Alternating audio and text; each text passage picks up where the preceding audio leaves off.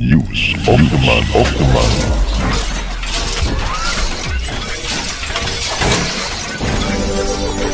Berikut beberapa peristiwa yang terjadi di bulan Januari 2022. 1 Januari 2022 Langkah Indonesia untuk meraih gelar Piala AFF 2020 lagi-lagi harus kandas setelah kalah 4-0 atas Thailand pada leg pertama dan imbang 2-2 pada leg kedua final AFF 2020 yang berlangsung di Singapura. Ini merupakan gelar juara Piala AFF ke-6 bagi Thailand dan merupakan kado awal tahun yang tidak menggembirakan bagi Indonesia. 1 Januari 2022, pemerintah melarang ekspor batu bara yang berlaku selama 1 sampai 31 Januari 2022. Namun pada tanggal 12 Januari, larangan tersebut dicabut kembali. 2 Januari 2022, penyanyi senior Nindi Els meninggal dunia dalam usia 54 tahun. Selain sebagai penyanyi yang top di tahun 80-an, Nindi Els juga merupakan seorang aktris, presenter, penulis, politikus, sekaligus pendeta. 4 Januari 2022, BlackBerry akhirnya secara resmi menyetop sejumlah sistem operasinya, yaitu BlackBerry 7.1, BlackBerry 10, dan BlackBerry Playbook 2.1. Seluruh layanan dan software tidak dapat digunakan yakni carrier, koneksi Wi-Fi, segala data di dalam perangkat, riwayat panggilan SMS, dan panggilan darurat. 14 Januari 2022 terjadi gempa tektonik Banten 6,7 skala Richter Pusat gempa berada di Kecamatan Sumur, Kabupaten Pandeglang, Banten, dan getarannya sampai ke Jakarta serta kota-kota lainnya. Terakhir BMKG merevisi besaran getaran gempa menjadi 5,7 skala Richter. Sejumlah bangunan di Kabupaten Pandeglang mengalami kerusakan akibat gempa tersebut.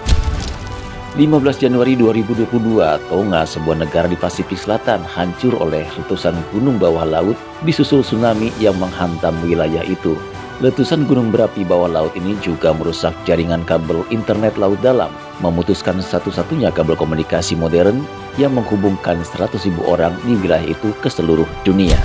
18 Januari 2022, Rancangan Undang-Undang atau RUU tentang IKN atau Ibu Kota Negara telah disahkan untuk menjadi undang-undang di rapat paripurna DPR RI.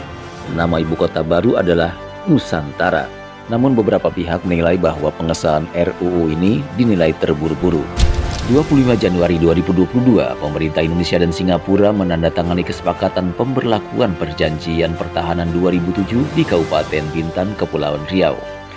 Perjanjian mengenai penataan Flight Information Region atau FIR dan kerjasama pertahanan atau Defense Cooperation Agreement atau DCA menuai kritik dari sejumlah pihak. Lantaran hal tersebut tidak serta-merta membuat Indonesia menguasai ruang udara di wilayah Kepulauan Riau dan Natuna yang disebut telah diambil alih lewat perjanjian tersebut.